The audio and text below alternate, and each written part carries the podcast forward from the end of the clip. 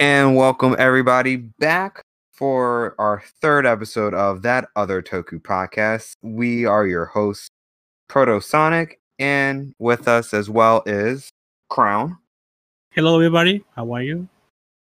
And we do have a lot of stuff to talk about today in regards to just a lot of stuff. Like, I mean, we have some, it's mostly Power Ranger stuff, but, and this is the RJ episode, so we have a lot of RJ stuff to talk about because we finally got him in Battle for the Grid, and he is very interesting for what I can see. I didn't buy him yet because I just need to pay some bills first. And, you know, we want to make sure first and foremost, you know, hopefully everybody's out here, you know, you're safe. We know there's a virus going around and everything. Please make sure you're wearing a mask, wash your hands, use hand sanitizer, and wherever you're at, if it's super hot outside, stay hydrated, drink some water, put some ice in it so that you can stay hydrated, check on your elderly people with a phone call, and make sure your pets have water too. Like, my cat is just staring at me. He just wanted to be under a fan, so that's totally fine by me. So if you hear the cackling of ice, it's because, well, that's water and some ice. And I'll definitely say this before we introduce our guest, because since this is the RJ episode, we just want to remind everybody that we are on Anchor, and we're using Anchor to distribute our podcast. And it's a nice and easy way for people to get their starting up on podcasting, because it'll distribute your work, whether your recordings, whether you do it on their site, through OBS, on Skype, however you do it, you can record it. You can distribute that recording as a podcast to other podcasting services like Spotify, Breaker, Pocket Cast, Google Podcasts, wherever you can get your local podcast from. Or not local, but wherever you can get your podcast stuff from. I can currently say we just got added to Google Podcasts, which is awesome. And I did leave a link on my Twitter, and it only works right now for Android users. So if you are an iPhone person or if you're on your desktop, it might not work just yet. So just give it some time. Hopefully that little snippet of my little message is outdated within the next few weeks. But if you like what you're seeing here, gladly hit the follow button on the Twitch so you can be live, so you can catch us live, or you can follow us on our Anchor, and you can follow us on your Spotify, or wherever you get your podcast and stuff from. You can find us there, and we'll have these updated every Monday or Tuesday just to make it a little easier. So, as I said before, this is the RJ special because we have RJ in Battle for the Grid. And with that, we have a bunch of RJ players with us today on the podcast. And so we have Glitchy Cobra. What's good? We have Lap Pillow. Hello. And Dostro. How's it going? And well, we're all doing good. Thank you for asking. And we do have some stuff we're going to go over beforehand with it. And I just like how Lap's photo is of RJ. And I think you guys call yourself like the RJ Hive Mind. Yes, me and Dostro, the RJ Hive Mind. And that's great, because I know everybody was super excited when we saw the trailer. If I remember correctly, we got that trailer about in May or June.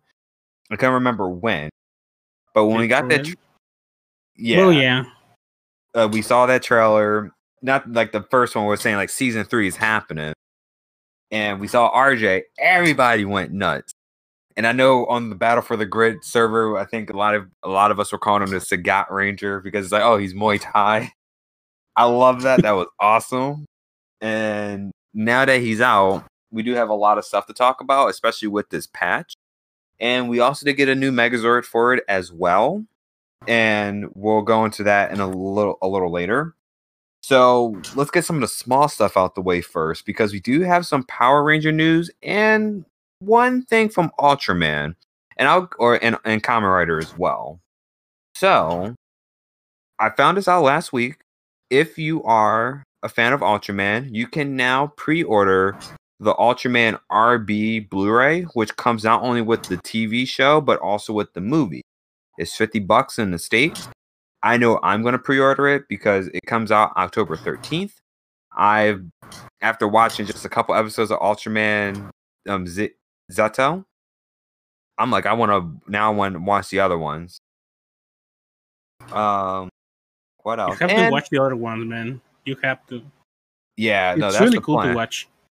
I mean, I found out there are some on Crunchyroll, so I'm gonna see once I do that. Like, I'm basically playing a game of bouncing between shows because I still gotta finish watching Demon Slayer. I want to watch the what is that called? I think it's called The God of High School or something like that anime on Crunchyroll. Still gotta finish Gridman.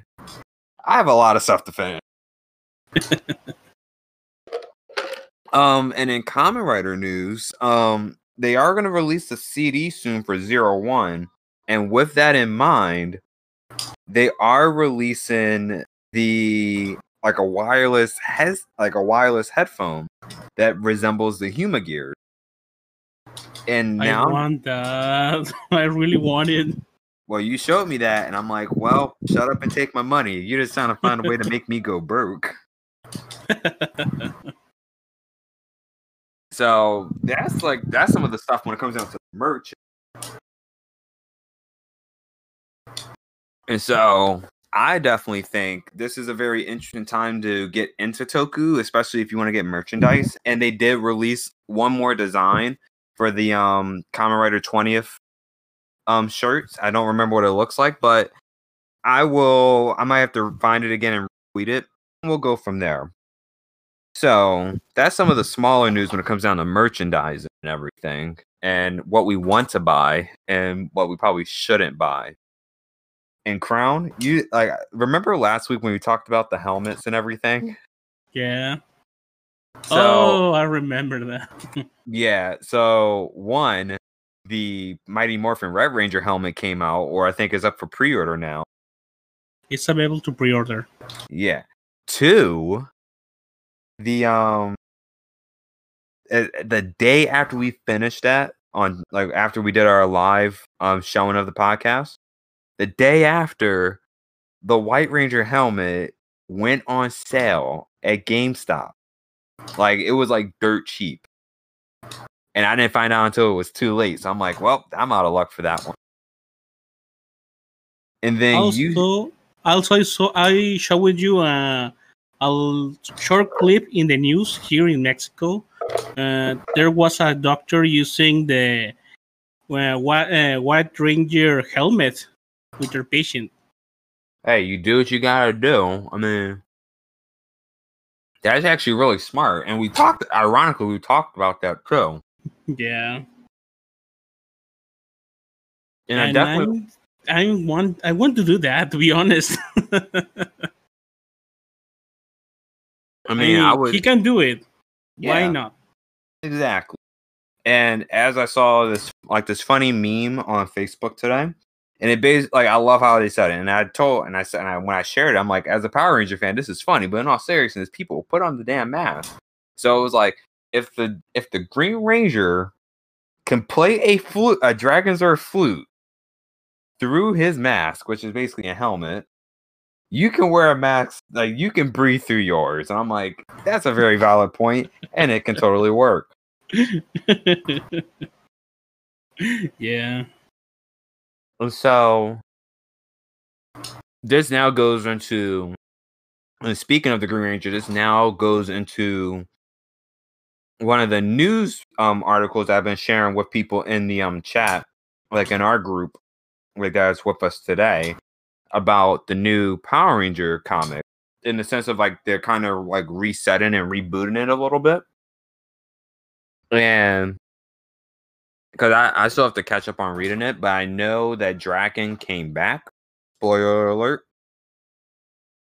But in this cover, and this is where I'm going to hear everybody's opinion on it when it comes down to it. We got this new cover for the Power Ranger comic. I think this is coming out in late fall. And they show on there, of course, you have like your like the White Ranger, Red, like the Rangers from this current part of the comic. So with Tommy, Rocky, Billy, Zach, Aisha, and Kimberly. But on there is another Green Ranger, which was, in my opinion, very interesting to see, to say the least, because it kind of leads to multiple questions with who is this Green Ranger, and about the design. When it like it kind of, for me, it sticks out like a sore thumb compared to the other one. But I want to hear what everybody else has to say. So let's start with Crown first. How did you feel about that cover for the comic? Like, that's not out yet. To be honest, for me, it was really weird because I was like, why we have a green and white? I mean, if you watch the TV shows, also if you play the game, you can see both characters are the same guy, right? Yeah. So it's kind of like, it's weird. It's really weird for me. It's really weird. I want to know what happened, so I have to buy it. Exactly. That's I'm seeing that a little bit too. And I don't really like the costume design. Like, I get it is like a second variation of it. Like, you could think of like the V2 suit, and some people were on Twitter comparing it to the Bat in the Sun V2 Green Ranger costume. And well, so technically that's the official one. Yeah, that's true. I mean, is the new one is like, if you watch again right now the Green Ranger's suit, you can see that design. It's more like they want to make you forget the original one. Yeah, I can kind of see that a little bit. Glitchy, how did you feel about it if you had a chance to look at it? So I'll go ahead and preface that I have very little knowledge of the comics themselves. Like, I know the overarching story and such, but I have not read them myself as much as I do want to read them, but I am quite far behind. But I do like the sort of thing they're going with having two different, I guess, six Rangers, so to speak, having Tommy or a white and a green, both who were played by Tommy initially. And I sort of like the art direction with the suit redesign of the Green Ranger V2. So it'll be interesting to see what we're actually looking at with two different six Rangers. Okay. I like that thinking on that. I mean, once again, and the big thing is that we don't know who this new Green Ranger is. It could be Drakkon. It could be somebody totally different. We don't know. It's going to be a very interesting thing to see how this works out in the long run. Lap, Dastro, what do you guys think about it? So one thing about the cover that like catches me instantly. So unless I'm saying this wrong, Kimberly's front of her mask is different in the reflection of the Green Ranger visor than what it is when she's paired up with the other Rangers. That's not in reflection. I didn't even notice that. I might have to take a look at that again. I'm definitely going to take a look at it again. Because that's a good point. The Pink Ranger outfit that's not reflected in the visor is like Kimberly's outfit. But the thing that we see in the Green Ranger's visor is more like Ranger Slayer-esque. Instead of Kimberly's original like Mighty Morphin outfit, like the one that we associate her as like the hero with. So that's there. It's kind of weird. Like just to like to spot off that there's like a subtle difference between the reflection versus like the actual model. Okay. So yeah. that little type of subtle stuff always excites me with him.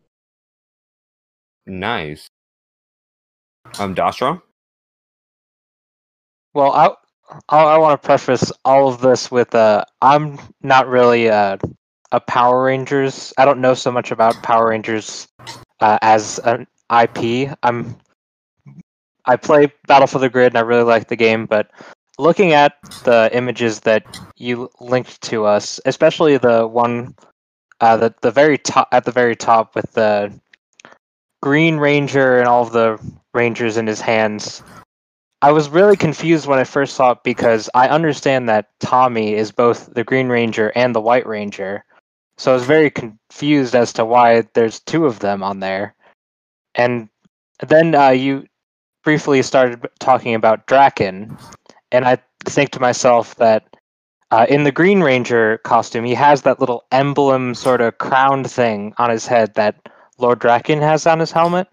Mm-hmm. So, I don't know, maybe there's some interesting back and forth with that. Maybe Drakkon is becoming a part of the Rangers or something. Just a thought. Okay, well, that's something. Didn't think that. Once again, that could be a possibility. And, I mean, we won't really know until that comic does come out. And because, like, when it comes down to it, I think they're going to reveal some more later on. Well, especially with Comic-Con week coming up. I mean, let me rephrase it. Virtual Comic-Con week coming up this week in regards to that. So I would definitely love to see how this plays out. And like, this definitely gives me more motivation to just finish, like, catch up with the comic, finish Necessary Evil. My cat just sneezed, so gazoon tight. My lovely cat. And also, like, I think, if I remember correctly, reading that, I think now they're going towards having, like, two separate teams now. So the Omega Rangers, I think they're going to be having their own separate storyline at some, like, throughout this, while the Rangers are having their, while the Rangers we know are having, and the Green Ranger with them, too, is going to have their own story as well, going along, like somewhat coincide, but, like, their own separate adventure. And I think this is going to be really... I do love this idea when it comes down to it. Then, of course, there's some variation of the art, like art cover variations. That's what I'm trying to say. Variants of the covers. And I definitely... One of them I loved a lot was... You see, like, some of the Omega Rangers in the front. And then you see all these other Rangers that you're like, wait a minute. Some of them were either bad, goofy looking, or... just exists like in some other iteration, like in a dream, or in the case like the Bulk and Skull Ranger is like, yeah, they brought that up in the show, but I know they're also in that tabletop game, Heroes of the Grid. And it was kind of funny because you see them, and of course you have some other Rangers mixed in, but then you see like the Turbo in the, like the Power Rangers Turbo, when he had like that evil set of, you know, I'm not gonna say Rangers, but like the bad guys that were acting like a team and were trying to like basically be the equivalent of those of the Turbo Rangers. And they even see the Dark Rangers from the TV series. Oh yeah, now I have to relook because my brain kind of skipped over them. And it's kind of funny. I honestly, I'll say this: the Dark Rangers from the TV series. That's how you know the budget kind of went downhill really fast, because it's like suits weren't that good. You just like had spandex all over their faces, cut holes out of them, and somebody should have probably told some of the male actors in those spandex suits to wear cups, because you can kind of see some stuff. And that was, I think, that was also the episode Lord Zed's Z staff has some duct tape on it, and you also. And you also see the if I remember correctly, you see the Lightspeed Rescue Robot Rangers, which was kind of funny because they have their little antennas popping out their helmets. It was kind of funny. Oh, that's where Waker come. Yeah. So, and I also realized as well, so like I think they're doing free comic book day like throughout the entire summer, so you can pick up from your local comic book store. I don't know if it's on the comiXology app, which I'm going to take a look right now. I don't know if the Ranger Slayer comic is out yet on comiXology, because that actually is a prequel, or just to get you prepared for the 3 mini issue series on Drakkon, which I think is coming out in either August or September. So we got to be ready for that, because I think that I'm definitely interested in learning a little bit more about Drakkon and, you know, why he became who he did, like why he became who he was, or possibly what he was doing while in the morphing. So that kind of leaves us right there for that first part of the, like the little first part of this. And now we got some more Power Ranger news in the sense of the Legacy, the Lightning Collection, Dino Thunder, White Ranger toy. I think it came out in Malaysia early. It's not here in the States just yet, I believe, or it probably just came out. But they made a boo-boo that has pissed off a lot of people within the Power Rangers. And I'll let you take that one, Crown, as I search for that comic real quick. When they released the toys for the next batch of the Lightning Collection, they showed some really cool toys, like the Megazord of the... What season was that? Thunder Megazord. Thunder Megazord. Thank you. Thunder Megazord, and that includes the big staff of the Sentai series. We didn't have the chance to watch that here in the TV for the American and Mexican version. Mm-hmm. And then they also show how the white Dino Thunder look. If you watch it we could say it is. If you watch it really far, you could say, "Hey, that looks badass." But if you watch it closely, you would say, "What the f is that?" Mm-hmm. Because you can see they missed some details. The head of the Trent looks okay. It's not bad. But if you watch how the helmet is, and they didn't do a really good job in there. Yes, and that is very, very, very true. And I can tell you right now, it's not on comiXology just yet, so we gotta wait patiently. Or just go to your local comic book store and just try to find it. But that is true. They messed up on the helmet.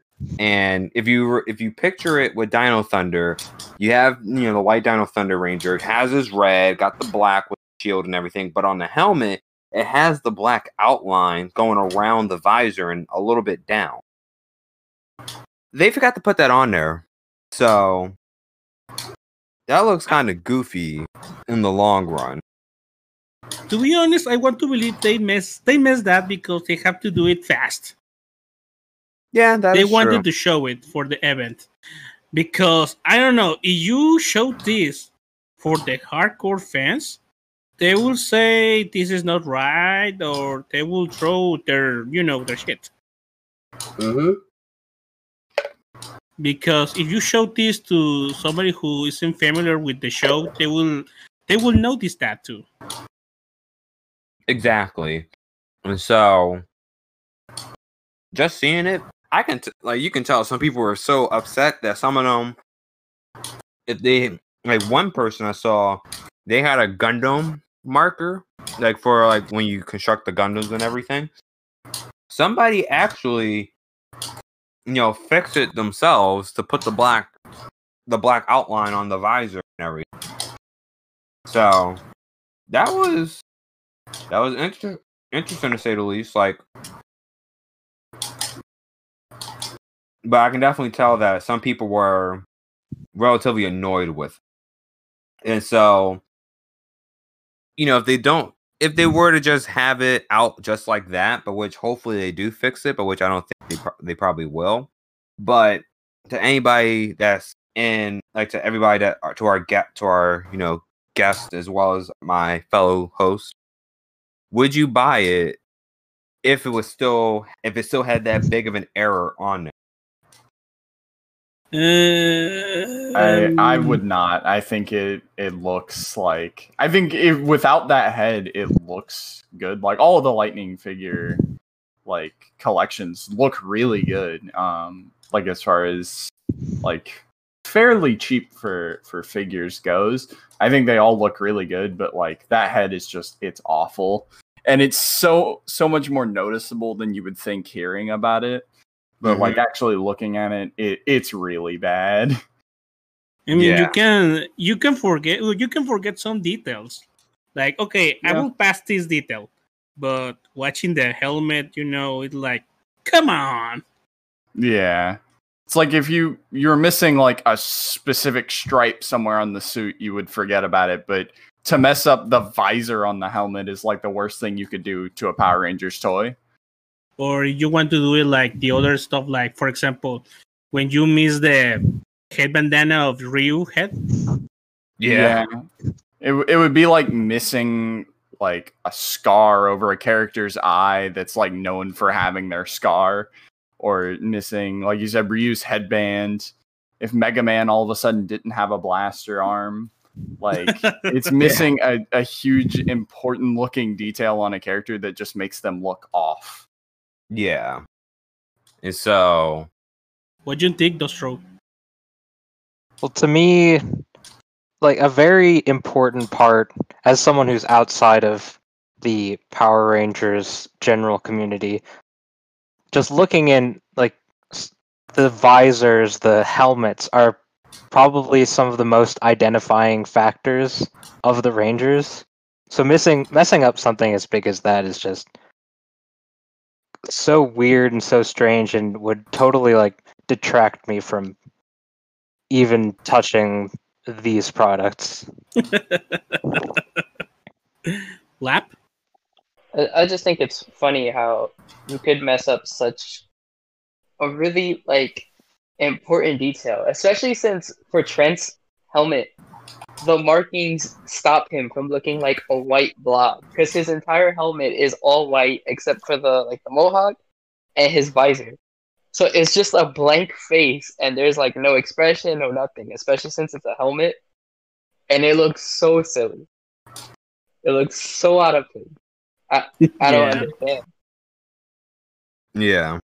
So hopefully, you know, the people that have made this, I definitely think this is Hasbro's issue. Hasbro, please fix that. Like, find a way to, you know, stop, like, just take those ones back, fix them.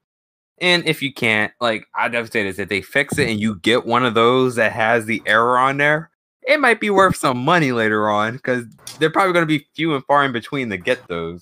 So, well, also that made me think one thing. Do you remember when they sell the Power Ranger with the head, and they have the twisted one? Who say the one who changed the head? I'm trying to remember. I think so. I think I remember that one. Yeah. Well, if you pay attention, the female body, it has the same body as the male one. Yeah. Oh, yeah. I know. Like when they flip and everything, when the heads flip and you get the helmet and everything. Yeah. That thing. For God's sake. Yeah. I mean, those are definitely like, once again, there's a lot of merchandise out there for Power Rangers right now. Like once again, we got like legacy, like weapons and stuff like that, and got the, you know, legacy, the Lightning Collection figures and the Megazords and stuff like that. And even like if you were to go to Power Morphicon, which isn't happening because of this virus, you know, I think this year they was giving out a Drakkon figurine, or it was something. I don't know if it was a Drakkon figurine or something totally different. But that can lead to multiple problems. Like, you know, you get those, and like my big thing is that like if you're a collector, you're not gonna open it, and you're gonna, maybe one day you'll sell it off. You might get some good money on it. And I just love how my cat now is just trying to figure out, how do I get out of this room? And I gave him enough. That's my issue with him sometimes. He's a smart cat, but he does some really stupid stuff. So you can take that. Well, I have some questions for our guest. Sure, I'm gonna let the cat out first. So, first, I have a few questions, and they're related for BFTG. What caught your attention at FTG when it was announced? So for me, I actually had no idea this game existed when it was announced, and I have always been a really big Power Rangers fan. And I did not know it existed for at least 6 months. And I actually first saw the game when Maximilian played it and posted it on his channel for the first time. I know. And so I was really intrigued by it, just the fact that it was a Power Rangers fighting game, but just watching the combo system, I think, is what got me most interested. Like, I saw stuff like, I think one of the first combos I saw that I was like, wow, that looked pretty cool, was Jason's blaster loops. I was like, damn, that juggle looks really cool. I bet it gets cooler than that. And so I got really interested. This was towards the beginning of season 2, I want to say. So I think Anubis had just come out when I got into the game, and just feeling it for the first time myself. And I was like, wow, not only does this look very Power Rangers, it just feels really cool to play. And so that was sort of my start with the game. Cool. Dostro? So, as I said, I'm not a big Power Rangers head, but what I am a big fan of, I've since I started like actively playing and trying to improve and get better at fighting games, I've always played versus games. Like, my first game that I started to really just stay in training mode for hours and hours and go online was Marvel vs. Capcom 3. Oh, and yeah. ever since then, just like every sort of versus fighter, a game where you can play as more than one character, has been like really caught my eye. So I played Marvel 3, Dragon Ball FighterZ, Marvel Infinite, BlazBlue Cross Tag Battle, all these games. And then, as Glitchy said, Glitchy Cobras, she said, Maximilian posted a video on his YouTube channel of watching some of the developers play, as well as, I think it was Yipes, Shady K, and Justin Wong were just all playing games together. And one thing that really caught my eye that made me really interested in the game was the tag mechanics. I thought it was really cool how you could call your assist and then let the assist do something and then tag afterwards. Or like call the assist, do something with your point character, and while your point character is covering your assist, you tag in. And I thought it was very fluid, freeform, very intuitive, and it felt like just really good to improvise in. And that's really what drew my attention, just the way you can control the screen, control your characters in such a freeform way. I thought that was really, really cool. Nice. Lap? I had a friend show me Grid, actually. Friend that I would always play, like, random games that we can find and just have fun. And me and him both play fighting games a lot. So he got Grid. It was like, check out this new fighting game. It's fun. And I saw it and I fell in love with it because I was like, there's a Power Rangers fighting game. And we were playing it. And I'm picking every character at the time. And I'm just like, this game isn't, like, troll, or it's not. Like, there's a lot of depth to this game. Like, it's just something I felt when I was playing it. So I was like, I need to play this game. Like, I need to get it. I need to play it. And so the more I started playing it, when I got it on my own, and, you know, I'm, like, spending actual time figuring out the game just got so in-depth, and there was so much stuff in the game. And I kind of just fell in love with all of it. Like, regardless, like, the game is just really fast. You have, like, a lot of movement options, and there's just so much that you can do with your characters, and there's so much that the characters can do, and they're, like, really unique. And that helps for me, since the cast is small, but since every character is unique, it kind of fills the void that I felt with, like, other games, where you have a lot of characters that all kind of fill the same role, but some are just designed to be better than others. So this game just stood out for me, and it was like, I'm going to play this game all the time. And it's just kind of been that way since. Nice. Well, I said this before. I knew about this game when it was teased. They only showed the Mystic Force. I think it was the first. No, the first two stations was Mystic Force and the Super Mega Force one. I can't remember right now the name.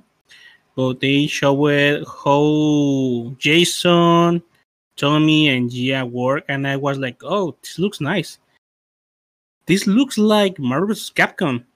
And when I see how they tag in, tag out, I was like, oh, this looks nice. This really looks awesome. We only need, and then you can see a big-ass foot of the Megazord. I was like, oh, my God. I lost my shit with that. I even cried, and I watched that teaser in my work, and my coworker was like, Why are you crying? It's always so cool the first time you see them. It's just so crazy. It was really crazy for me. Yeah, I mean, just thinking about it, like, I remember, like, when they first announced the game, like, I saw the trailer, and they show, like, some of the different stuff, and, you know, this is, like, version, like, 0.1 or version 1 of it, where it's like, yeah, there's no voice acting, and it's like, I remember playing that one, going back to the very beginning, and I was like, oh, yeah, I gotta buy this game, like, day one. And I was like, and I was so happy to be a part of it day one, because like, yeah, there was no way to, at that point, there was no online, especially for Switch. There was no online for it just yet. And it was just like, okay, I'm just practicing, playing with Jason. Like I had like Jason, Gia, and Drakkon on my team. And I'm like, oh, I love it. Like I was like, for a long time, it said my top favorite player was Gia. And I'm like, I kind of see that, but I was like, I kind of went away from her now.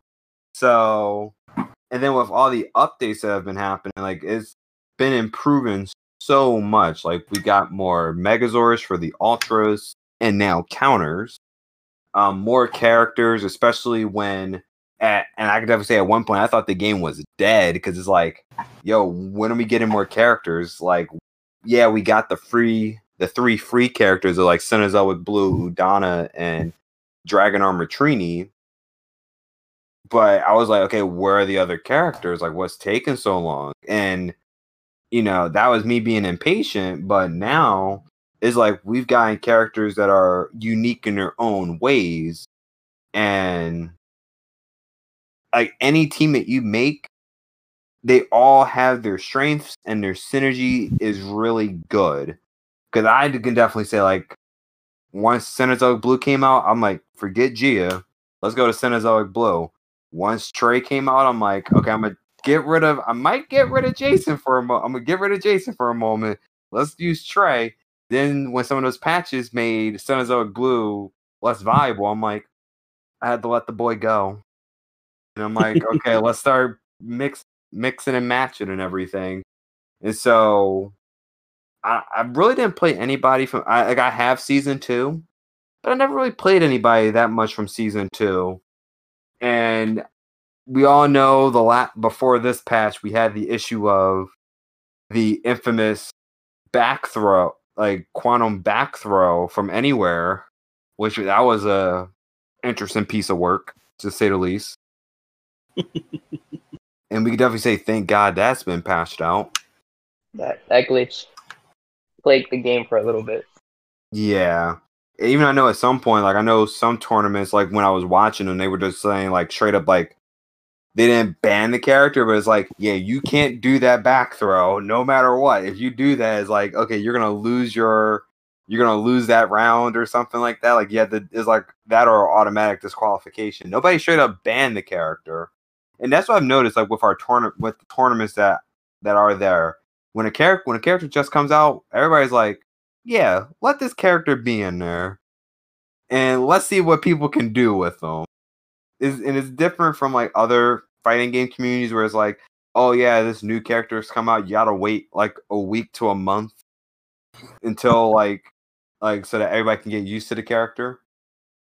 We're just like, nah, just throw the character into it, throw him to the wolves, pun intended. And let's see what we get. And this leads us into the RJ hive mind, where we're going to talk some tech. We're going to talk about how we feel about RJ. And also about the new Megazord, the Samurai Megazord, which people knew that was going to happen anyway. I think people knew about that for months. So I would say let's get RJ out the way first. Let's go for the second question. What do players think of the RJ? Glitchy? God damn, he's fun. that's my very like first and most important impression is he is so much fun. He's he's incredibly unique when you look at the rest of the cast. Like, he's one of the first characters who has single button multi-hit normals. And he breaks the game in certain ways, like the first hit of his 5L and 5M, ignoring juggle limit, which allows for some really unique combo pads. But I think just visually, he's really cool. And he's just so much fun to play, which is the biggest thing I was looking for in any new character from Season 3, which was just going to be who is fun. And RJ is ridiculously fun. Yeah. That's true. RJ, I think, is just a really, really good character. Like, I one of my jokes with the whole reason that I'm calling us the RJ hive mind is that we've had this character for less than a week now, and we have some really already near optimal routes. We have a combo that can kill every character in the game from just about any start, anywhere on the screen. His buttons, I think, are really good. His assist is amazing. He has 2 assists, and yeah. they're both really good. And he's such a fluid character. His mechanics are super interesting, and it's just fun to move around with him. Especially his Plink backdash just looks super silly. I just think that's hilarious. He just does a little hop backwards a few times. I just saw that right now. He's such a cool character. I love him to bits. Yeah. Lap? He is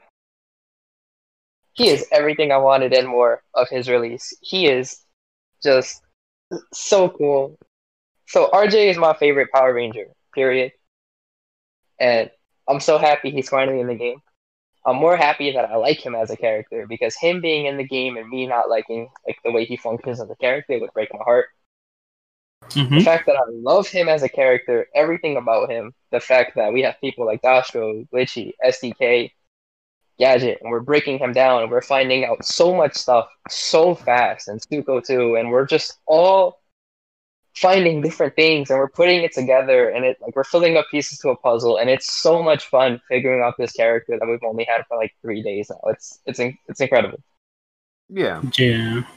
And yeah. I love the way you said it. It's once again, you're putting the pieces of a puzzle together, and it's a team effort right now with all of you guys just figuring out the optimal routes, combos, strings, and good bread and butter moves that you can just do with that. As well as incorporating the Zords into it as well. That made me think one thing also.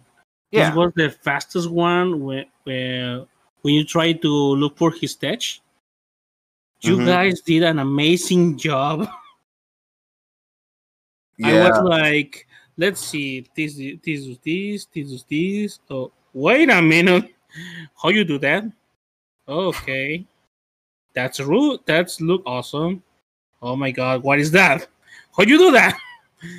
I was like that for all this moment when he was released in the first 2 hours.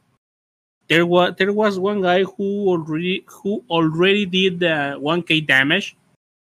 Yeah, I saw that. I was thinking, damn, you're fast.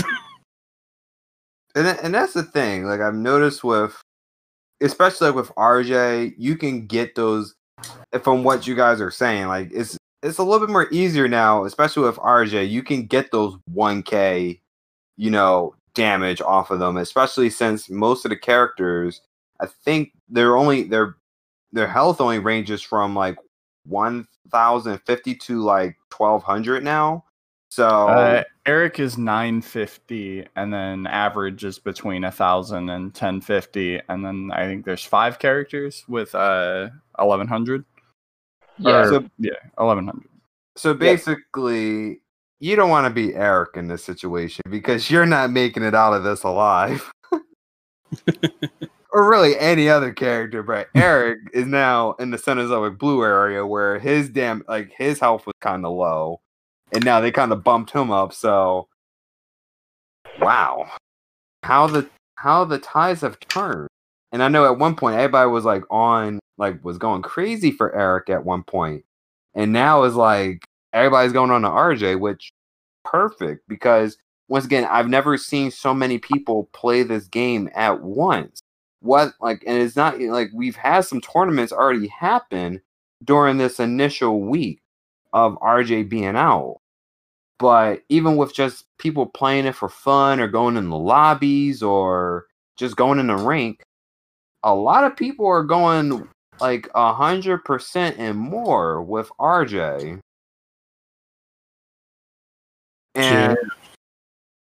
And when it comes down to it, what do you like to... Like, I haven't bought the character yet. I'm going to wait until next payday and be like, I'm going to shell out some money for Season 3. Because I do want that Daishi, Phantom Beast skin, which looks nice. I mean, I don't really play Daishi. I've only played him maybe 2 or 3 times. But he's also an interesting cookie, to say the least.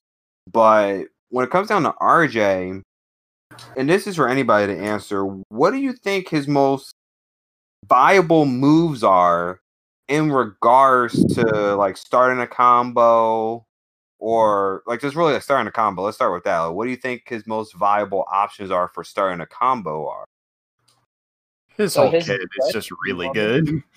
We have just about a kill with every starter possible, except for throw, I think, right now. We have throw too. We got 1100 from 0 bars on a throw. Yeah. Shit, really? Okay, so you can start just about anywhere on screen, anywhere, any button you can kill with him. This character is nuts. His most viable normals though are probably his crouching medium, because it's a slide. It goes pretty far. It knocks under projectiles at low profiles. At low profiles, even Eric's charged gun, which is ridiculous. No character can do that. He can crouch, so when Eric shoots the pellets, he can crouch under it to avoid, and then when Eric starts charging, you can just dash up to M. And Eric is forced to do his leap, or else he gets hit there. Like, it's insane how RJ counterplays him, and Eric is, like, one of the more annoying characters to play against. Oh, wow. So, his slide is really good. His standing heavy is really good in the fact that the extension can happen on whiff. So RJ's really cool because a lot of his buttons can happen on whiff, and all of his moves move him forward. He's the only character that does that except for Trini. But Trini can't continue her moves on whiff, whereas RJ can. All of RJ's strings can be whiffed, and 2 of them lead to an overhead, both pretty quick overheads, and then his 5H follow-up and the 5H are projectile invulnerable and has armor on it. So he's got some pretty brawlic normals. And you can't stay so far away from him either, because he's just going to charge up his back special. Oh, the ignition. Yeah. Okay. I even like how he super works too, because if you do it closely, you can get that animation with the moon and stuff like that. But if you do it like a little bit farther, I think, and you can see how he can do a tornado and also attracts the opponent. Yeah, that's what... No, you go first. Oh, okay. That function is really cool. There's so many times where I'll play games and I'll have Meteor as RJ, and someone is trying to set up pressure, or they'll call an assist. So, like, for an example, let's say, like, Cenozoic Blue, he comes out, he throws Fireball. So it's like, okay, my game plan is Fireball and run behind the Fireball. As RJ, I can see that and just super with an assist behind me on reaction, and I'll just suck in and kill the assist character now. And because I can call an assist with my super, I'm covering myself. And that's unique to him. Like, that's insane that he has that. That's so new, and it's cool, and it's insane. Like, this is just crazy. Wow. I love it. Okay, I learned something new with that. And I mean, I was gonna be like, oh yeah, it looks like a Shin Shoryuken from Street Fighter, but I mean, you guys went in depth with that one, so that's cool to say the least. Like, knowing now, like, okay, if you go up close, like into somebody's face, you're gonna get some good meaty damage. And even if you do it from a distance, you can pull them in. So, really, nobody's safe against that super. Nobody's safe. It's really good. RJ is just an incredibly versatile character. It's honestly super scary. Yeah. Yeah. I'm trying to think. Like, I do like some of his other moves, like the Alpha Ring, like the Wolf Ring, or the Lunar Ring, whichever, whatever you want to call it. I don't know the official name of it, but I love it because it just made me think of Doctor Strange for a second. But I love it because it's like you can either you can leave it there, you can throw it, you can push it forward, or you can throw it and let it bounce off the ground. Which that's just ridiculous from what I saw of it. Because once again, it just shows like you really aren't safe if you're not safe in the air. You're not safe trying to get close. You're not safe trying to move away from it. Yeah, the neutral special, the Wolf Wheel's super good, just even in neutral, because you can be full screen, you hit them with the where he throws it across the screen, and you can just dash up and confirm off of that for a kill combo. It's ridiculous. Yeah. Another thing is in combos, you can utilize it in such a way that it doesn't use up its property. Lap was the one who had pointed it out to me that normally if you throw out Wolf Wheel and then spike it, it would cause a ground bounce if it hits the opponent. But there's actually a way to make it work in combos that it won't ground bounce the opponent, but you still get a follow-up. So he just has a lot of really weird things he can do that others wouldn't normally be capable of. Okay. I literally have him like 5 days ago. Yeah. 5 days already. Day 4, I think. Yeah, day 4 going on day 5, yeah. And there's already so much that everybody has learned so far.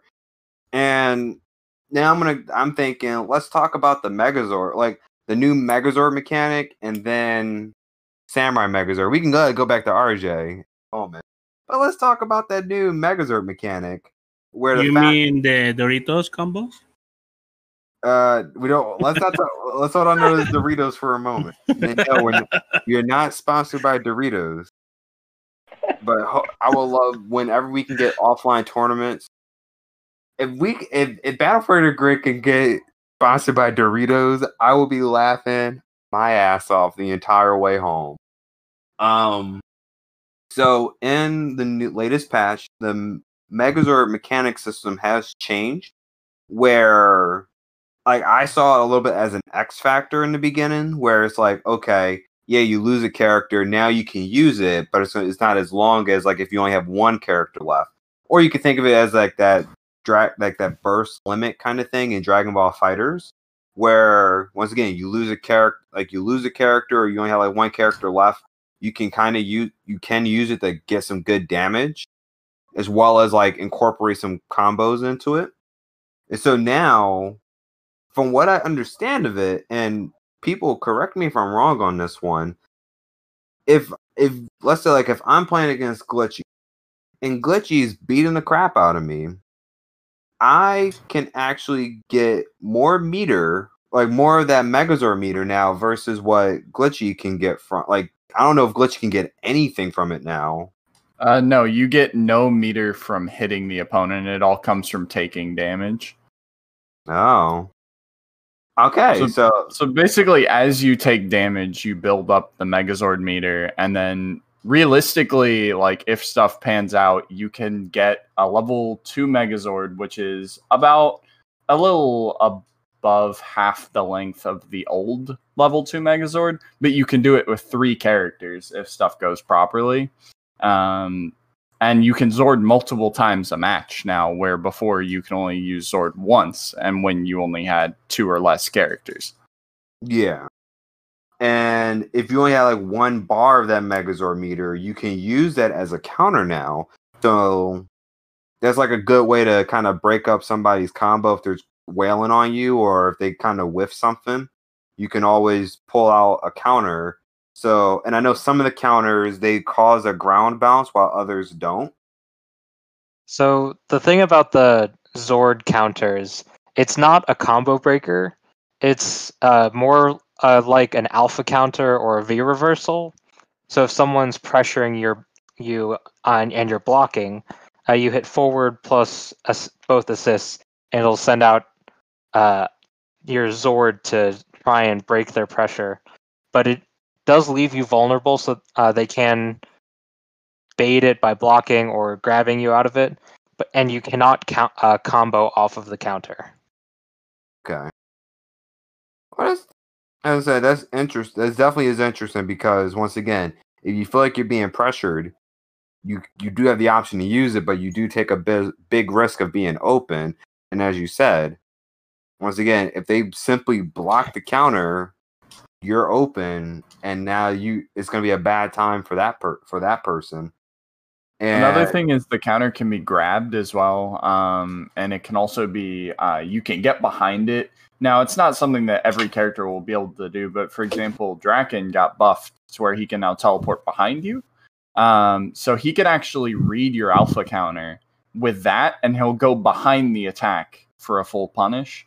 So that's also an interesting character-by-character thing you can test. Okay.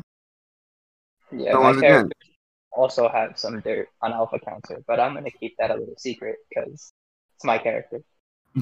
It's Cat. We're finding ways to beat alpha counter. It calls out, like, I'm a very aggressive player. My team is very aggressive.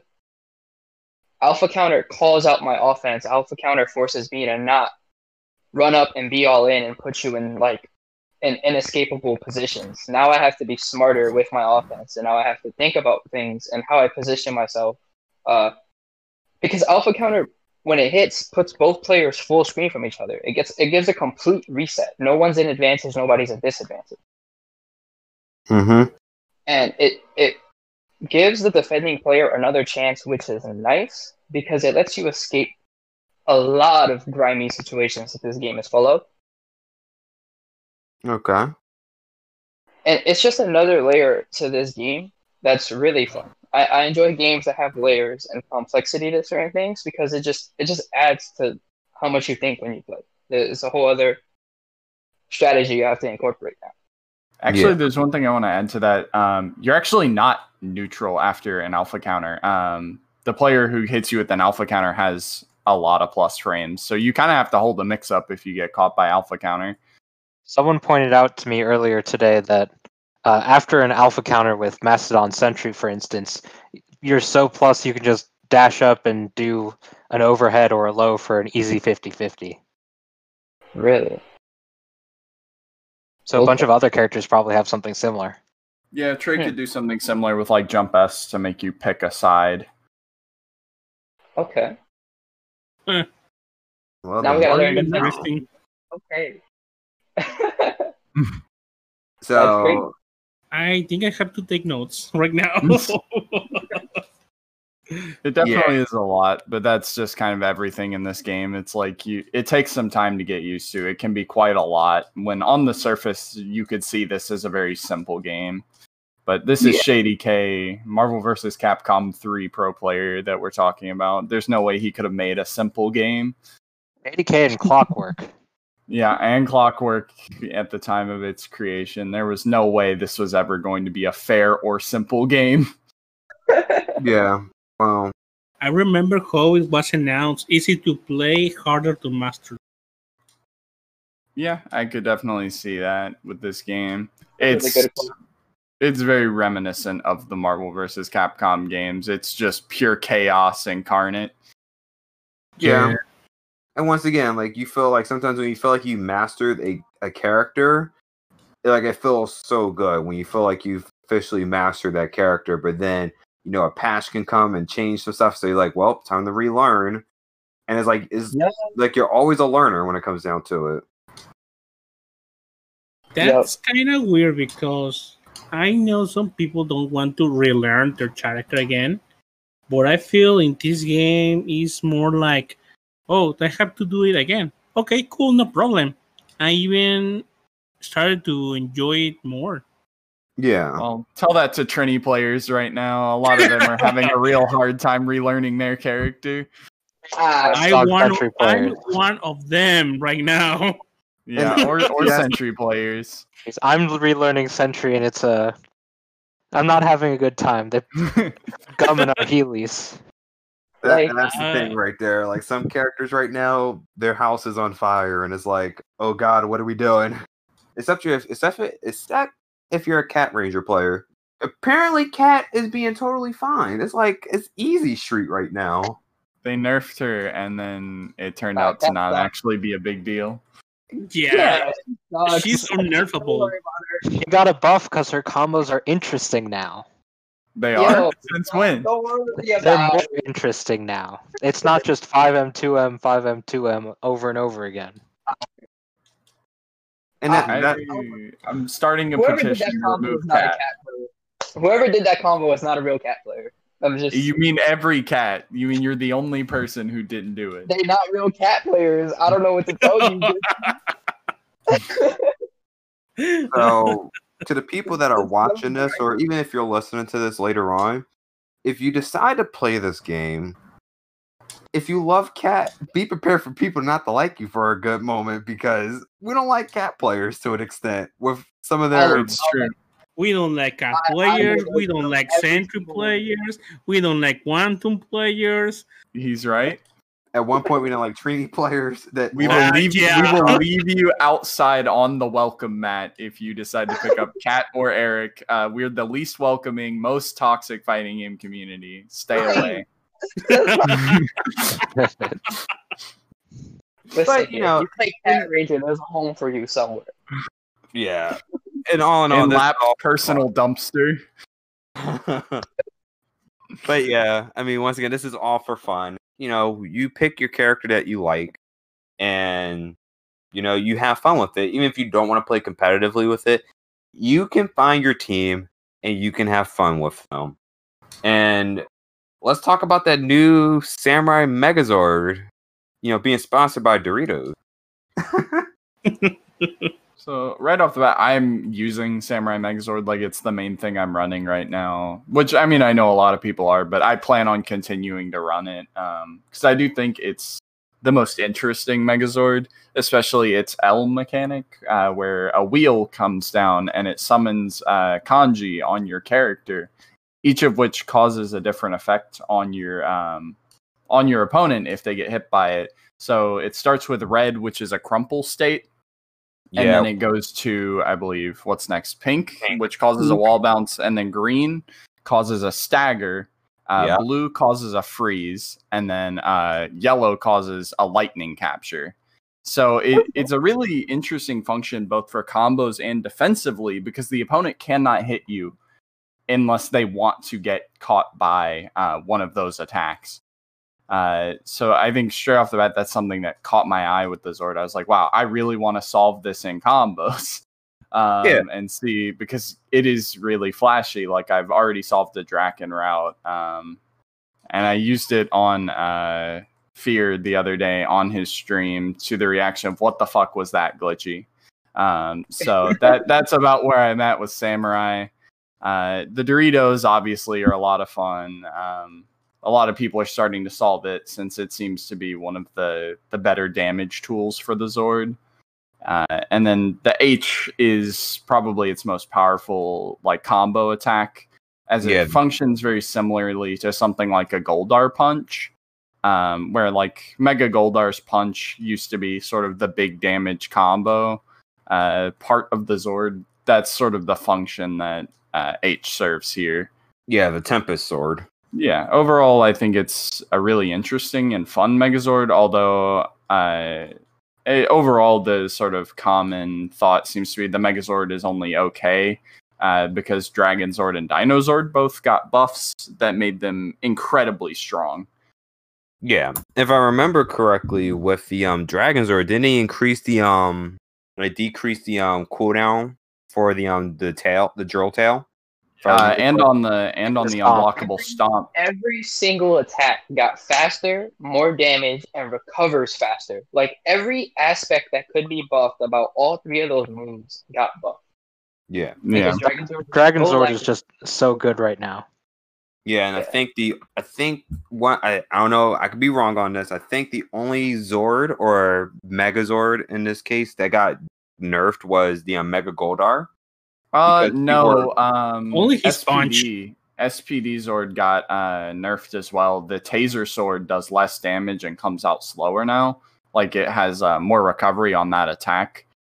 Granted, it didn't get, like, just like Mega Goldar, both of the Zords were nerfed, but they're both still stronger than people want to make them out to be, just because they're having to relearn some of their combos.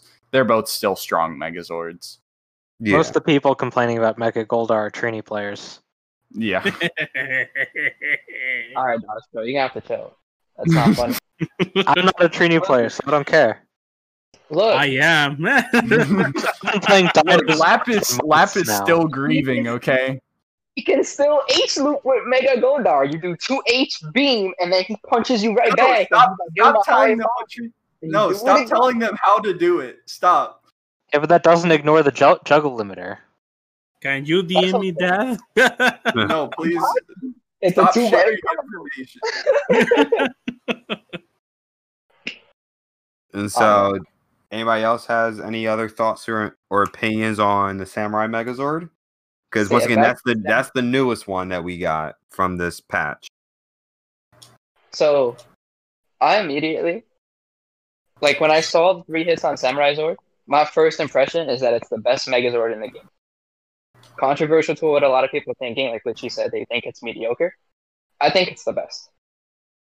We just got a change where you can have multiple Zords. Samurai has 5 seconds worth of untouchableness as a buff to you. If you get touched, that combo is broken, and now the person touching you will more than likely get combo for it. That is so much time for you to do whatever you want on the screen, and the opponent has to zone you out. They can't do anything. Mm-hmm. Doing that multiple times in a match where you're constantly playing the 3v3. So instead of letting a character die, you let them heal the blue life. And you try to keep your meter up. And you just kind of keep your Zord up as much as possible. That move is such a big deterrent. Because, like, Goldar stabs comes down. It's, you know, but the stabs you can just jump away from. Drill only hits on the drill. You can avoid it by dash jumping. There's little tricks to everything. There is no getting around the wheel. Like, there is nothing you can do when those elements are out. You have to avoid the other player. And the other player can just go, it's my turn for 5 seconds, hold this. And you have to block for 5 seconds. You have to not make a mistake for 5 seconds. That is so much time in a game where we can do so much crazy shit. And we move around the screen, and the stage itself is small. I just think it's the best Zord. I think that mechanic right there is just the greatest thing in this game. Okay. It's too strong. Dashra, what do you think? I think the Samurai Zord definitely has a lot of potential. The wheel has, as both Glitchy and Lap were talking about, the wheel is so dynamic and has a lot of potential to be completely busted for however many mix-ups. You can get around it a little with push blocking, but if you can initiate the mix-up through push block, it can open up to some really big damage, especially in a meta where it's going to likely shape up where you get a bunch of Zords in one game. But I think the biggest issue right now is we haven't, quote-unquote, solved the Samurai Zord. Like, we can get combos with the medium and heavy follow-ups, but the light follow-up is really what I think can make or break the Samurai Zord. Because right now, the Dino and Dragon Zord, we all know how those work. They're very straightforward and very good. But I think the wheel is what's really going to define the Samurai Zord. And really just make its identity. Yeah. I like the thinking on that, because once again, when you go on Twitter, and this is just from what I've been seeing, is that okay, we see a lot of Doritos and everything. And it's like, okay, that's funny. Got the meme. If somebody makes a shirt of that, go nut. Maybe I might try to do that. Steal my idea, people. But once again, as everybody's saying, and everybody has come to the agreement on this, is that the wheel is that big one, is the one that's going to play out so much. Because once again, as a lot of you have said, 5 seconds. In a fighting game, 5 seconds is a lot. And it's like you're blocking for 5 seconds. That could be your make or break. Because one of those, like even just getting hit by one of those elements, like elemental things, which just gives you a different status effect. Just getting hit by one of those is just bad enough. But getting hit by all five is just going to be the downfall. And especially when, if you have like a level 3 meter for your Zord, you get so much more time. And that's the thing, like, is like now you got to play a little bit more, in my opinion, you got to play a little bit more strategically in the game, in the sense of, yeah, I can wail on this person, get a touch of death on them, but I just made their Megazord meter go up so much. And if I try it again, potentially, I could, if they have Samurai Megazord, potentially, or any other Zord, I could be in a big world of trouble. And I would definitely say this is definitely a game that's constantly changing, it's constantly developing. And it kind of makes me think of Killer Instinct, and it was because I watched some documentary for it. It kind of makes me think of that, where it's like it's constantly being developed, it's still changing, and the meta is changing alongside with it. And once again the price point is not like Killer Instinct when it was out for free when it first came out. The price point is really good compared to other fighting games. I think with the exception of like Blaze Blue, because I think that's like cross tag battle. I think it's like $5 on the Switch. I could be totally wrong on that one. But when you think about all the fighting games that are out there right now, especially like the Versus series, we only have like Blaze Blue, Dragon Ball FighterZ, Battle for the Grid. I'm not even going to say Marvel vs. Capcom Infinite because that's, it has its people, but it's been dead on the water for a long time. And we can't, nobody can't deny that. That was dead on the water. And I think there's like a couple other games that are versus to an extent. I'm trying to remember which ones, but Dostro, are we missing somebody? The main versus games right now are Cross Tag, Dragon Ball FighterZ, and I guess Battle for the Grid. Okay. Shit, I forgot Skullgirls. Skullgirls? Yeah, I guess. Skullgirls is definitely making a comeback right now, mainly since the quarantine meta where everyone's playing online, and Skullgirls being one of the rollback games, like, is getting quite a lot of attention. So I think you could count that as a versus game since it's had a lot more people playing online recently. Yeah, I can see that. And once again, in a sense, this is our, for the Versus series, this is our big 4 when it comes down to it. And once again, I would definitely say, if I remember correctly, Battle for the Grid does have rollback netcode, if I remember correctly. It does. And yep. And see, that's the good thing about it. Like, Skullgirls, Battle for the Grid, rollback netcode, and I think rollback netcode is like the best netcode you can have for any fighting game. I mean, it's better than Smash. It's definitely better than Smash netcode, and I've heard that Dragon Ball FighterZ netcode is straight up crap. If you get somebody really bad, it doesn't get any worse. Oh, so yucky. It does not get worse than Dragon Ball FighterZ netcode. Yeah, so I was like, you can only go up from there. Especially during quarantine meta where, you know, we can't go to our offline, you know, locals or majors. Everybody's stuck playing online. So you want a game with good netcode that you can actually play. Like, instead of going online in Dragon Ball FighterZ, playing in 20-frame delay and slow motion. Ugh, gross. Yeah. Even, like, 20-frame delay on Dragon Ball is horrendous, man. It's bad. Well, I haven't played online in Dragon Ball FighterZ. Like, I bought it. I've only played with some people before the quarantine stuff happened. And, I mean, I like it. It could be optimized a little bit better on the Switch because I noticed there is some slowdown on certain special moves. But, I mean, it is what it is. I probably will never go online on that one. If I go on there once, screw it. Let's see what happens. I'm not going to be happy, more likely. But, once again, Battle for the Grid is, once again, it's a very good game to jump into, especially if you're not even if you're a fan of Power Rangers, if you are interested in versus fighting games, like this is, I feel like this is a good game to start off with because the meta changes constantly. And the characters, like most characters, you can pick up and be like, okay, I think I have a handle on them. Let's see what happens. Also, I have a last question. What advice can you give for the new players who want to play BFG? I think a big thing is you have to be willing to dedicate yourself to learning.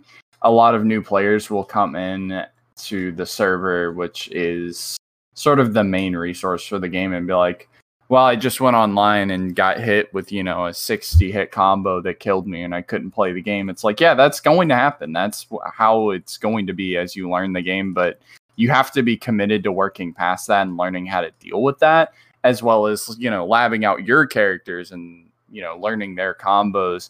You just have to be willing, just like with any fighting game, you have to be willing to get your ass beat online and, you know, by players who are clearly better than you to see any improvement.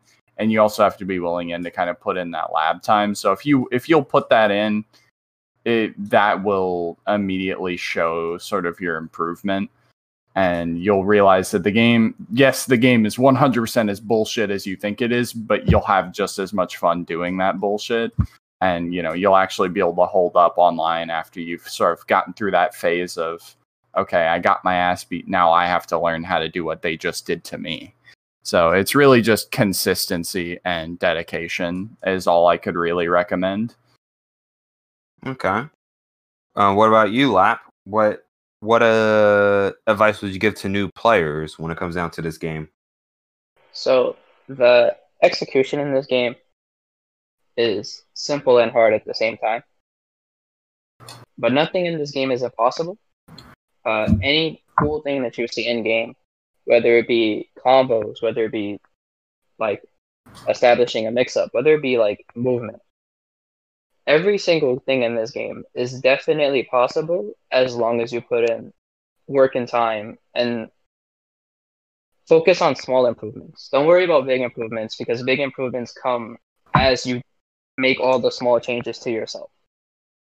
So worry about the small stuff first. Worry about, man, I need to make sure that I don't do 3 2Ls on a combo, or I don't use 2 launchers, or I don't use up all my unlimited moves incorrectly, or, man, I need to get better at dashing because I'm walking across the screen and the other guy is flying all over the place and I can't catch him.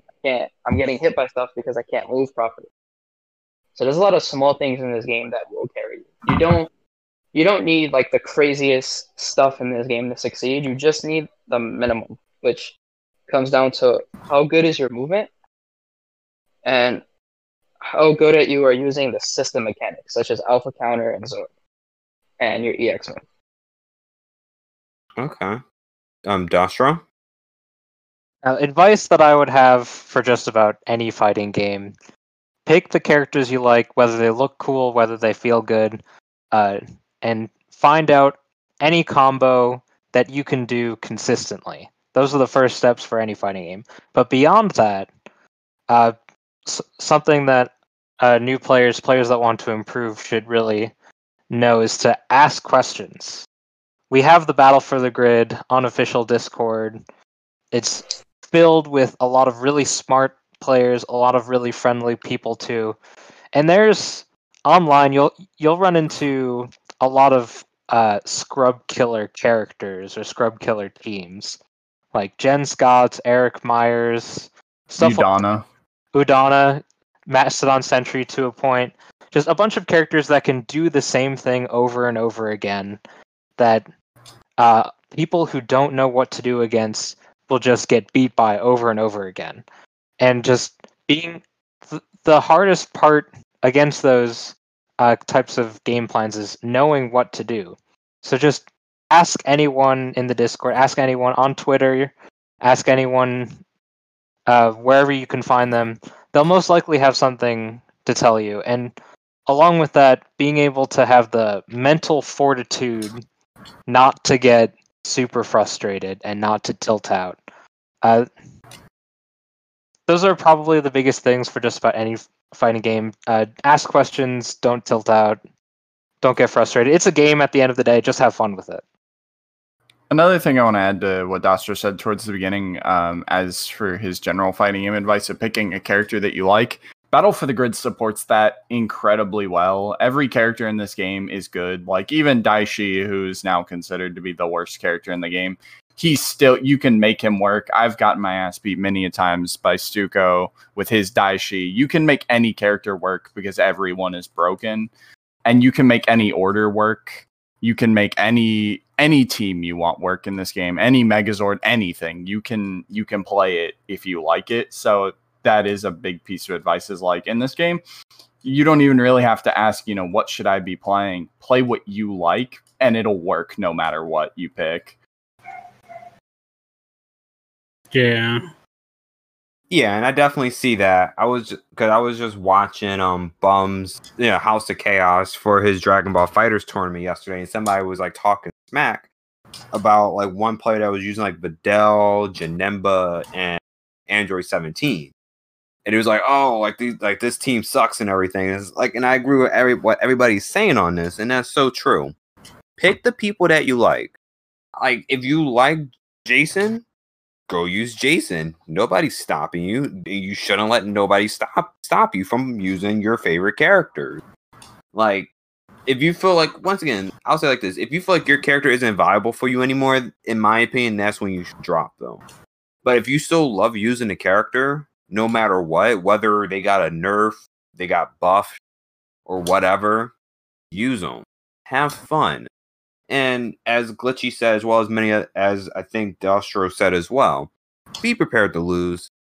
Because this is it's a game that's constantly developing. If you're new to the game, I feel like this. Nobody's going to be Zero from Smash or whatever. I'm picking somebody randomly. Or you're not going to be Goichi or Sonic Fox right away. You're going to take some L's first. You're going to get your ass whooped a fair amount of times. And I love how one of my friends told me this when I was playing in tournaments like years ago. It's like, you're going to take some losses. Take the losses and learn from them. And that's like the big thing right there. Learn from your mistake. Figure out what can you do better. And that's the big, like, that's like a big thing when you're playing this game, whether it's competitively or not. Just learn what you did wrong and fix it. And it's really nice, once again, that this I apologize, I may interrupt. But it's nice to have this, like, having the Battle for the Grid Discord community, which is very supportive. And if you have a question, somebody there is going to answer it for you. And they'll link something to you, whether it's a tutorial, how to use a character, or maybe this mix-up will work for you, or stuff like that. They won't answer you with the classic "get good." That is true. I haven't seen nobody say "get good" right away.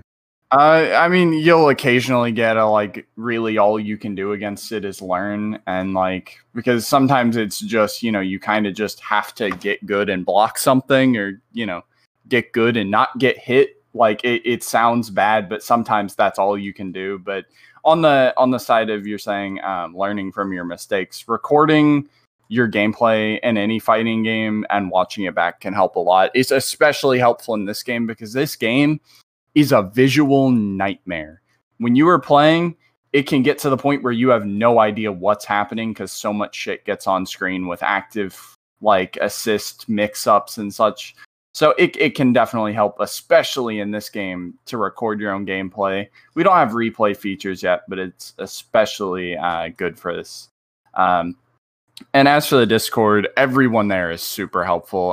All three of us, me, Lap, and Dostro, are pretty active in the Discord, answering questions for whatever characters or general gameplay mechanics we can. So, and there's plenty of other people who can answer just about any question you have. If not, they'll lab it and get back to you within half an hour. Yeah, nice. You only have to check the Eric's channel to see what's going on. Oh, boy. Let's not. Maybe stay out of the Eric channel. If you want to learn that character, go to advice. Go to any other channel. You don't want to know what goes on in there. I've never been in that channel. Is it actually that bad? Shout out to my Real Monkey Hours people. That's all I'm gonna say. That's all I can say. Yeah. If it's really that bad, let's probably keep that for after the podcast. After the podcast is over, we stop hitting record. Yeah, let's keep the Eric channel on the down low. Go to advice for Eric. Yeah, and if you accidentally hit the Eric channel, just go straight to the pinned comments and just click the videos. Well, if you go to the pins, you're gonna want to scroll down a little bit. Okay, never disregard what I said entirely with that one. Just go straight to advice. But watch a YouTube video. Every other character channel is really helpful. Even the Eric channel, like there's a lot of memeing that goes on in that channel, especially recently. But anyone will answer your questions. There's a lot of players go to the Eric channel wanting to learn his loops because there is a lot of strange delays in it. Anyone will help you with that. Akara Gitsune, he's a friend of mine. He's a really good Quantum player, and he's always in there answering advice. Same thing with like any character channel. There's a select few people for each character who are always there to help. And there's starting to be more and more resources for the game. Like some big ones I want to shout out are like Star's combo videos, Starch55. His combo videos are great for learning like characters B&Bs. Dostro has a great plinking tutorial. SDK has a whole video on movement in the game. Tomo has done a video on the combo properties for the game and how the general combo system works. Dostro also has a guide for dogs, specifically a doc primer. And today, technically, Footsies wrote one for Zed. So I think we'll start to see more of those for characters show up, as we've had a lot of people ask, does this character have a primer? So there's a lot of good resources, but the biggest one is just to be in the Discord. It's the most helpful place for the game. Yeah. And once again, that's really awesome because now with quarantine, Discord might be the best place to go for some advice when it comes down to this game, since most places are not having like conventions, no tournaments or stuff like that. Even like where I'm at, we're technically speaking, no large events until February. So the convention I wanted to go to, that's been canceled. So yeah, we're definitely in quarantine meta till 2021. They're like, with how stuff reopened, we won't be seeing locals for quite a while, and especially majors. I don't expect we see our next major until mid-2021 at the earliest. Yeah, and I agree with that. And even with that, I think they're probably not going to let people in. Like, just, they're probably going to have the players there, but probably no, like, if it was like an EVO, like the new and improved EVO, because we're not going to talk about that situation. That was like 2 weeks ago, and everything's been... It was a really big mess. Yeah, if you want to find out about that, there's a bunch of YouTube videos on it. Look it up for yourself.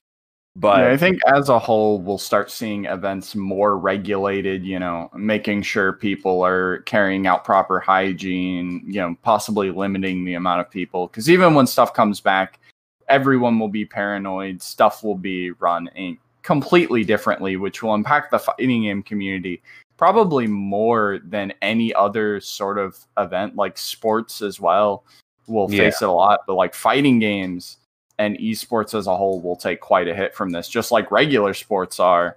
And so we won't see our major tournaments run the same anymore. Exactly. And luckily, if I remember, I could be wrong on this too, that Battle for the Grid Discord, that's the official one, correct?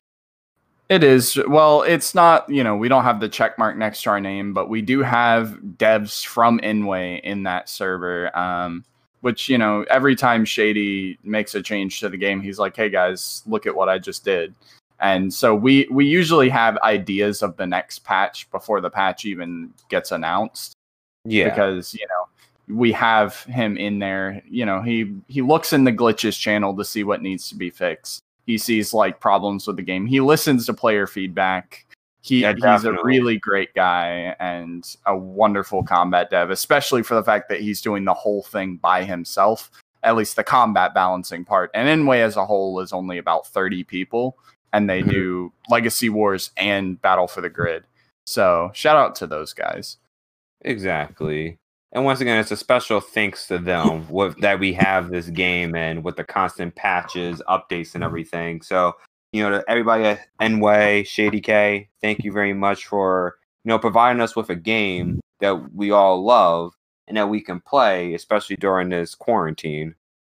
And once again, maybe in that Discord in the future, I think it might be good to just plan out for an official set of rule procedures and stuff for post quarantine. Like, what do we want our players to do during this? Like, whether wear a mask or keep distance or have XYZ, that kind of stuff. I know that's also on the actual venues rules too. But I think if the community, if the Battle for the Grid community has their thing, and it's now we can kind of come to the negotiating table on different stuff. But that's just my opinion on it, and that's maybe my teacher brain kind of kicking in right there. I definitely think a bigger conversation needs to come once we do have some of these COVID restrictions lifted, as we start to flatten the curve, which won't be for a while. But the fighting game community as a whole needs to come together and have a conversation of what's acceptable and what's not for our events. Yeah. So we are officially at the hour 30-ish mark, and this is where we kind of end it off. Or if you have any thoughts or any last thoughts on RJ, Shady K designed him to be fun. Thank you so much, Shady. This character is everything. Thank you. I asked for a buff dog, but I didn't mean like this. You got a buff dog, all right. Now you got a wolf. You're gonna like this dog. I mean, I do, but give the homie Anubis Kruger some love. Goddamn. No buff dog. Give Drakkon a gun 2020. Oh, starting a petition. It goes up tomorrow. Give Drakkon a gun 2020. Nerf Sentry. Yeah. Yes. Come again. Kick him while he's down. Or assault him. Nerf him before the Sentry players find out how to make him good again. You see, I like that. I like that thought. Again. We broke his knees. Now let's break everything else.